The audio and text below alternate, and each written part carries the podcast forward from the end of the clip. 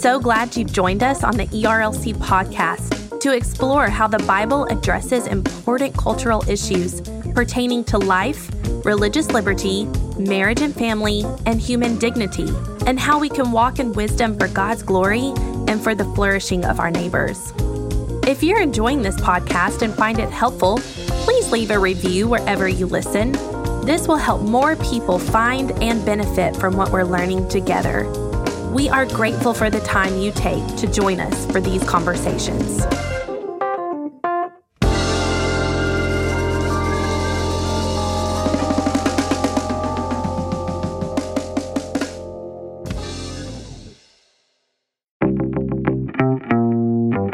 Welcome back to another episode of Weekly Tech, a technology and ethics podcast focused on navigating this digital age with wisdom. Weekly Tech is a project of the Ethics and Religious Liberty Commission, and I'm your host, Jason Thacker.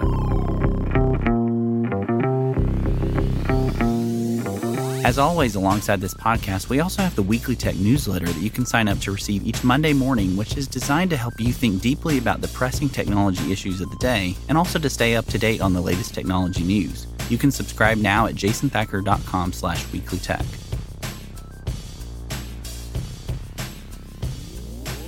today's episode, I'm joined by my friend David French, who serves as a senior editor at The Dispatch and a columnist for Time. We talk about his new book, Divided We Fall American Secession Threat and How to Restore Our Nation, as well as the role of social media in the divisions we face. David is a graduate of Harvard Law School and a constitutional lawyer, and most recently worked as a senior writer for National Review, as well as a senior fellow for the National Review Institute. He is also a New York Times bestselling author and also a veteran of Operation Iraqi Freedom, where he served from 2000 to 2008 in Iraq and was awarded the Bronze Star. And now let's join our conversation. David, thanks again for joining us here on Weekly Tech. A little background for our listeners today. David and I originally had scheduled to record this podcast on January 6th, right as the riots and the assault on the United States Capitol began. So, needless to say, today's conversation is going to speak directly to the role of social media in this attack, but also how we got to this point in society and what to do about it. David, to get started, can you tell us a little bit about your book, Divided We Fall, and why you decided to write it? Yeah, the book, the first paragraph sort of says it all. Um, as far as like setting the stage for the book, it it says that uh, the continued unity of the United States of America cannot be guaranteed, and it gives a reason for it in that first paragraph that there is no truly important political, cultural, legal, social, religious force that is pulling Americans together more than it's pushing Americans apart, and that and what I essentially do is I track all of these major trends that are pulling America apart. And I, and I make an assertion that we can't keep doing this. Um, interestingly, I finished the book sort of towards the middle or end of March, right before the pandemic really had uh, hit us fully. Uh, certainly before the contention and division around the election. And uh, I have to say here, you know, several months later, that if anything, the themes of the book have started to emerge faster than I thought that they would. Yeah. Can you tell us a little bit about your background and why you were kind of interested in writing something like this? Yeah, so I grew up in the South. I've lived all across the U.S. I've, I've I live in the South now. I live in Franklin, Tennessee, and grew up. I was born in Alabama, raised in Kentucky and Tennessee. Um, went to law school at Harvard and worked in Manhattan uh, before coming back home to the South again served in the military in uh, in Iraq during the surge in 07, 08, and spent a lot of my career as a um, religious liberty attorney, a pro life and religious liberty attorney for organizations like the Alliance Defending Freedom and the American Center for Law and Justice. And uh, one of the things that I noticed, especially after I got back from Iraq in 2008, is not only did I notice that American divisions were growing and growing in a very toxic way. It's it's not like we were becoming more different from each other, but in an affectionate way, like, oh yeah, I don't understand those Californians, but they're kind of you know quirky and nice, whatever. But we are growing and uh, more divided in a in a particularly toxic and hostile way, and and what I noticed because I, I had just come out of a civil war in Iraq where Sunni and Shia were fighting each other to the death, and we weren't obviously as divided in, as Sunni and Shia in Iraq, but there was a eerie similarity, and that eerie similarity was that in Iraq, if you talk to Sunni um, soldiers or uh, Shia policemen or Sunni tribal leaders, they would not say that they dislike or hate the Shia because of theological differences, even though there were theological differences, or they wouldn't say that they were fighting because of the you know political and policy differences such as divisions of revenue oil revenue or power sharing agreements instead they were fighting because of very real and immediate sense of harm from the other side that well the the shia had killed my nephew or the Sunni killed my uncle. In other words, the conflict had become the cause of the conflict, if that makes sense. That the the atrocities and the anger and the fury and the rage over the differences between them had metastasized to such a point that there was just a continual, just a continual cascade of atrocity and grievance.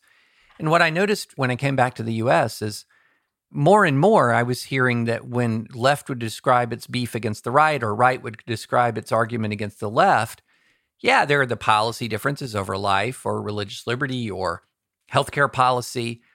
But a lot of it was look what they did to Kavanaugh, or look what they did to Covington Catholic, or there was a Bernie bro who tried to shoot up the, you know, the Republican members of Congress, or on the left, you would say, look at this family separation, look at the alt right killing spree in El Paso, look at the mass murder in Charleston, look at, and so you would see these events that actually occurred that were actually horrible or actually bad.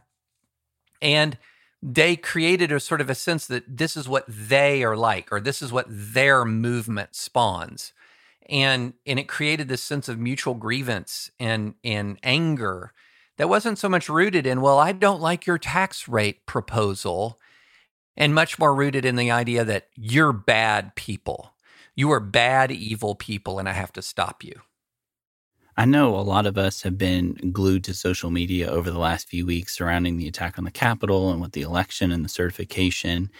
And we're still trying to process a lot of what took place at the United States Capitol.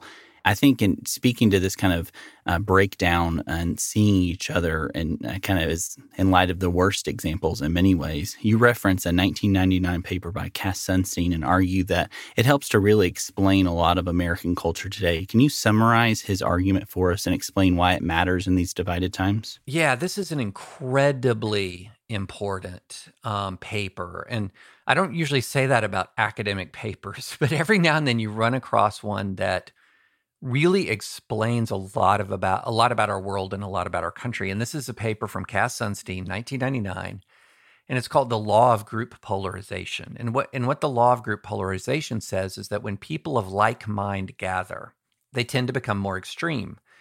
And so this is something you just sort of see in life. So, for example. Uh, if a group of people get together who are Second Amendment activists or advocates for the Second Amendment, and they start speaking together and they're critiquing, say, Joe Biden's gun control proposals. By the time they finish speaking, by the time they finish deliberating with each other, they're going to usually end up more committed to their position.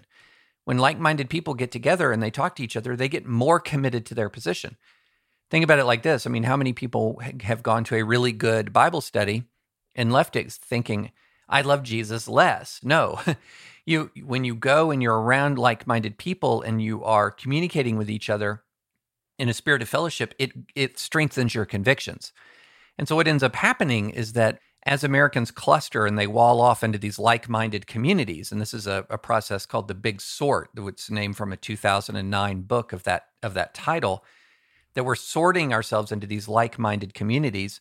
We're insulating ourselves from the uh, opposing, thoughtful opposing points of view. And so we're becoming more radicalized and we don't even really realize it because it's not like you're sitting there going, thinking, I'm becoming more radical. You're just agreeing with everyone around you.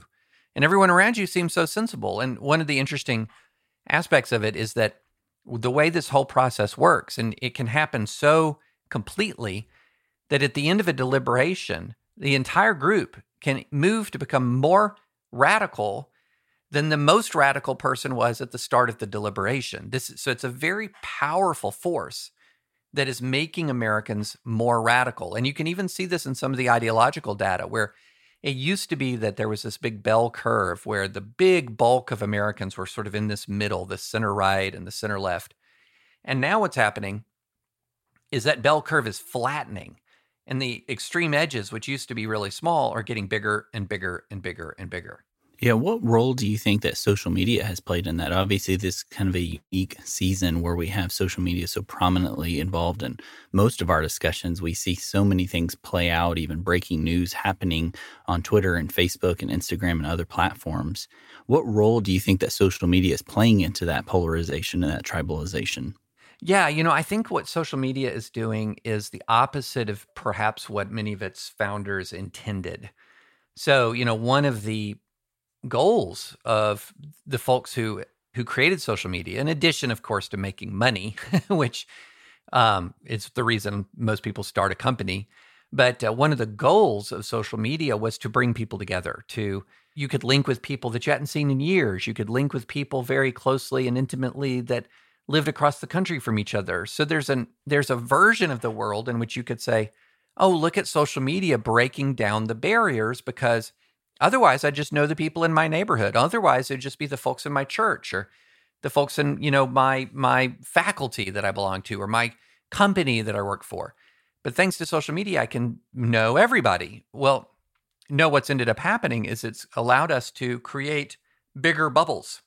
That the desire that we have to engage with people who disagree with us, there isn't necessarily that much of a desire. that the desire is to engage with people who agree with us and and to share the stories that reinforce our point of view and and to use the extent we engage with the people who are we disagree with. It's not so much to learn from them but to own them or destroy them. And yeah in many ways social media which was intended for one thing has become another thing. But i do think we over blame social media for our divisions. I mean look I'm, I'm not a historian of social media companies but I'm pretty sure in 1861, Twitter was in its infancy. And so, you know, America has found a way to divide and kill each other uh, way before social media.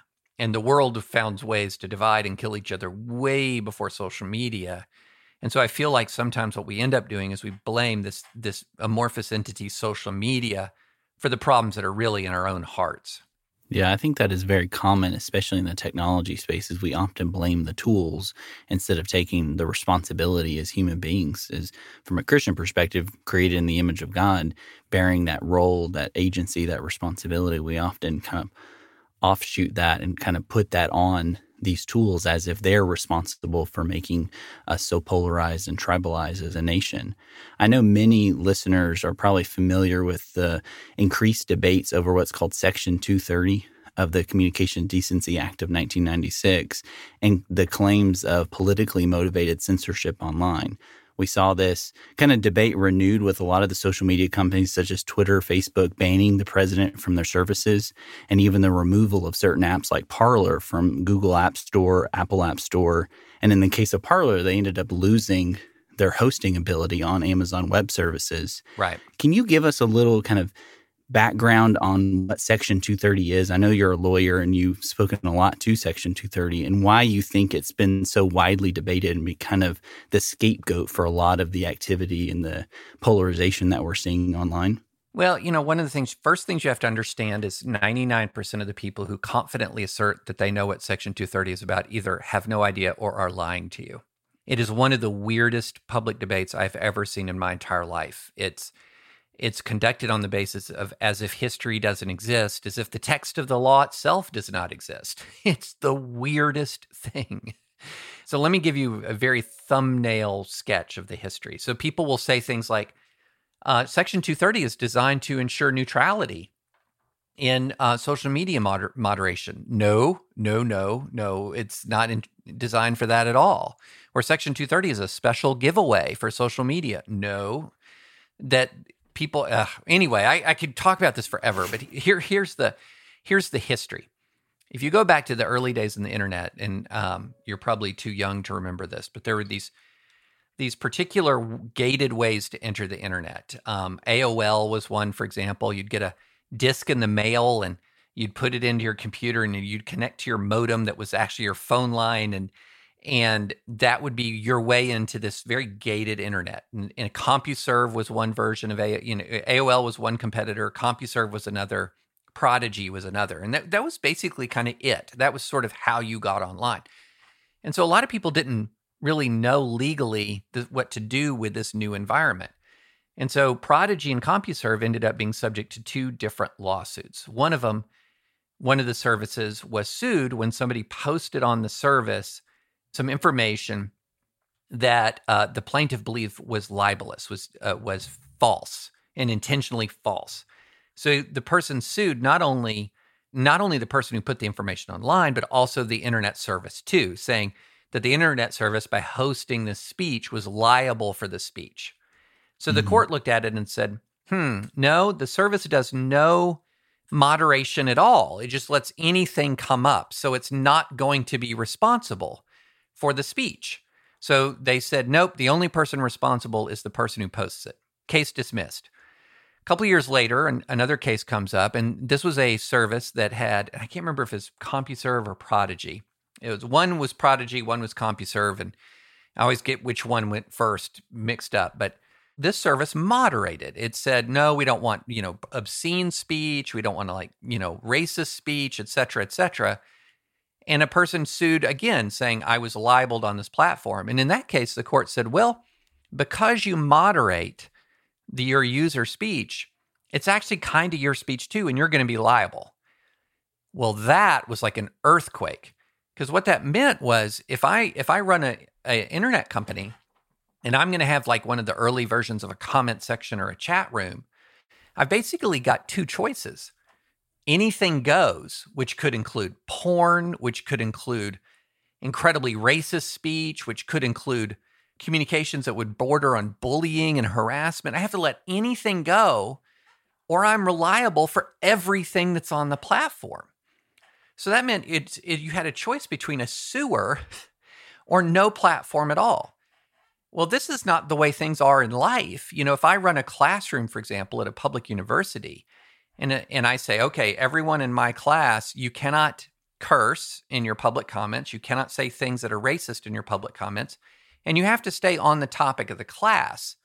That moderation that I impose on that classroom does not then mean that every student who stands up to speak, I'm speaking to. That makes no sense at all. Or if I'm a public, let's say I'm a, a, a town council and folks who watch, say, Parks and Rec, let's say I'm having one of those town meetings that are in Parks and Rec. And I say, you speak for three minutes. We're going to ask you to stick to the topic of the meeting we're asking you not to curse or engage in racist speech, that doesn't then mean that every citizen who stands up at that town council meeting is giving government speech. It makes no sense. So these two cases just together we're going to kill a lot of free expression on the internet because who is going to create something that allows anybody to say anything? Because nobody, you know, only the only people who really like to be on those kinds of platforms are some of the people who say some of the worst stuff. And so what happened is um, Congress stepped in in the Communications Decency Act, and it's called the Communications Decency Act for a reason. it said, no, you can engage in good faith moderation, like limiting obscene speech and other forms of objectionable speech, and you're not going to be liable. You're not going to be liable for the speech on the platform. And so what that means is this this was like the rocket fuel for free speech online. It's what allows Facebook to be formed. It's what allows Twitter to be formed. It's what allows a comment section to exist on a news article. It's what allows you to post a restaurant review. It's what allows Nextdoor to exist or Reddit or all of these places where people are used to communicating online because it allowed, say, for example, Facebook to say, hey, we don't want any nudity on this platform or on Instagram. We don't want nudity on Instagram because we want younger people to be able to use this platform. And so, but then what happens is, because Section 230, just like in offline life, allows people to moderate content that they believe objectionable, that means that people are going to make controversial decisions. That a platform is going to say, I'm yes to one kind of speech and no to another kind of speech. And that makes people mad. And so what they do is they say, well, I want to be able to say what I want to say. And I want the moderation policies of Facebook to be the policies that I want them to be. And if they don't do what I say, then what I want to do is repeal 230 or reform 230. Well, anytime you hear somebody say repeal 230, here's exactly what you say should, should say to them, especially if it's a Christian. Repeal 230. So you want nudity on Facebook. No, but that's what Repeal 230 means. Repeal 230 means is you cannot engage in moderation anymore without legal liability. And so the problem with that is um, what people have done is they say, I don't like the decisions this private company has made. So I should either strip from them the ability to make these decisions or hand them over to the government, which is another kind of Section 230 reform. And then in that circumstance, often with conservatives who say, Reform 230, you say, so do you want the Biden and Harris administration defining what Facebook's uh, moderation should be? Well, a lot of people say, mm, no. The problem is that, w- that it's not really a problem, it's just a reality. Private companies have their own speech rights. You, when you use a private company's platform that you use for free, it's like being invited into their home. And they can tell you what are the rules of the road in their home. And you may not like the rules of the road, but you don't have to be in that home. You don't have to go into that home. You can go to a different home with other rules. And this brings us to the Parler lawsuit. Now, a lot of people look at the Parler lawsuit, and this was Amazon Web Services said, um, We're not going to allow you to use our cloud server hosting to put Parler out into the internet. And a lot of people are very worried about that because, well, wait a minute, if Amazon can sort of knock from the internet, which isn't, it can't really knock people from the internet because there's other ways. Amazon's not the only way to get online, but Amazon's going to knock you off its service because they don't like your speech. Well, then we got a real problem because Amazon's very liberal. A lot of people want to engage in conservative speech. Does this mean conservatives are going to be suppressed? Mm-hmm. Don't go there on this case, okay? Do not use this case to go there with that argument. And I'm going to tell you why. Um, Twitter is really good at providing perhaps the most surface possible analysis you can have for any given legal issue. Twitter is the worst at analyzing legal issues. Here's the issue with Parler, and I'm going to read to you a section of Amazon's brief in response to Parler's lawsuit. This case is not about suppressing speech or stifling viewpoints. It is not about a conspiracy to restrain trade.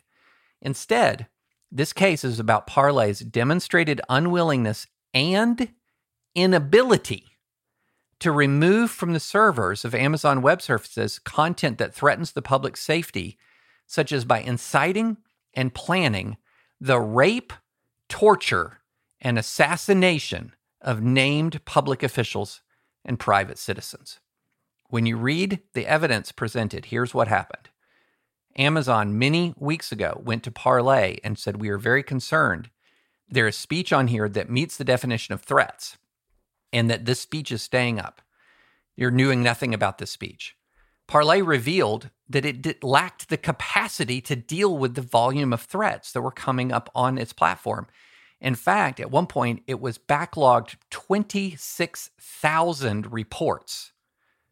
26,000 reports of speech that should be stripped from the platform.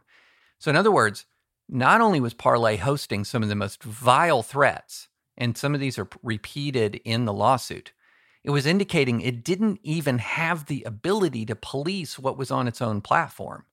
And so, Amazon, which, by the way, is comprised of its, employee its employee ranks are comprised of American citizens. It did not want its corporate resources used to promote speech such as Jack Dorsey, you will die a bloody death along Mark Sutherland. That's what they, it's a, a misspelling of Zuckerberg. It has been decided and plans are put in place. Remember the photographs inside your home while you slept? Yeah, that close. You will die a sudden death. So they couldn't get that stuff off. And so, why would Amazon host that information? Why? And so, in other words, a lot of people are looking at Parler as a free speech martyr. Parler is responsible for its total inability to control its own platform. Why would Amazon be obligated to host that? Why would you make an American citizen continue to host that speech? That makes no sense to me, especially in a conservative movement that just spent uh, several years saying, hey, wait a minute, bakers shouldn't have to bake a cake, custom design a cake to celebrate a, a gay wedding, or florists shouldn't have to custom create floral arrangements to celebrate a gay wedding. And then you're going to turn around and say, well, Amazon, you have to host on your servers speech that says, hang that inward ASAP. That's what we're talking about. So be super careful when you create free speech martyrs. But this is what we're talking about. So, David, do you think that Section 230 then is obviously you still think it's a useful statute and it's not something that should be repealed? I know a lot of people are asking for reforms, and you've talked a little bit about some reform um, and kind of what's actually behind that. But do you think that Section 230 needs to be updated at all in light of kind of the modern internet that we have today? I I've not seen a coherent, updated. I, I've not seen a proposal. You know, Look, I'm not going to say that Section 230 is some sort of divinely inspired statute. um, so I'm always open to legal reforms that could better accomplish sort of in advance, that could better, uh, uh you know, advance fundamental First Amendment values, for example. But um, most of the reforms that ideas that I have seen, what you usually end up with is on the left, you'll usually usually see here's what we want we want social media to censor more speech. Okay, that's sort of a, on the left, you see more of that. We want social media to be stronger in censoring misinformation. And so if conservatives worry about um, the current policies that Facebook or Twitter has censoring too much, well, if they hand a lot of power to the government, well, if they're more progressive or liberal governments in power, they'll see more speech taken down from online which is typically what conservatives don't want. So conservatives say we want less censorship online. We want more speech online. Well, one of the problems that you have with that is we have these little experiments in other social media companies that censor less. We just talked about one of them, Parler. That is not a site that you want your kids on, y'all. wow, it is rough. And then there's another one called Gab. Gab, in some ways, could possibly be even worse. So, you know, a lot of conservatives, for these very short term reasons, are saying, I want to be more free to speak. And then when they create these environments where they do have more freedom, what ends up happening is that those places get scary. Those get scary fast. And so be careful what you ask for. Um, and then the other thing that I have to, I feel like I have to mention a lot of this desire to get social media to, to censor less isn't being driven by people like your local pastor who is being having their speech taken down because they're proclaiming Jesus. A lot of it's being driven by conservative trolls who spread disinformation online and personal attacks online and are constantly skating on the edge of the terms of service of these platforms and sometimes lose their platform now, occasionally you'll see somebody, very rarely, who's engaging in basic pro-life speech and is punished, or you know, that's that's very very rare. As a general matter, uh, the people who are getting banned from these platforms are some of the worst people you've ever met. How do we know this?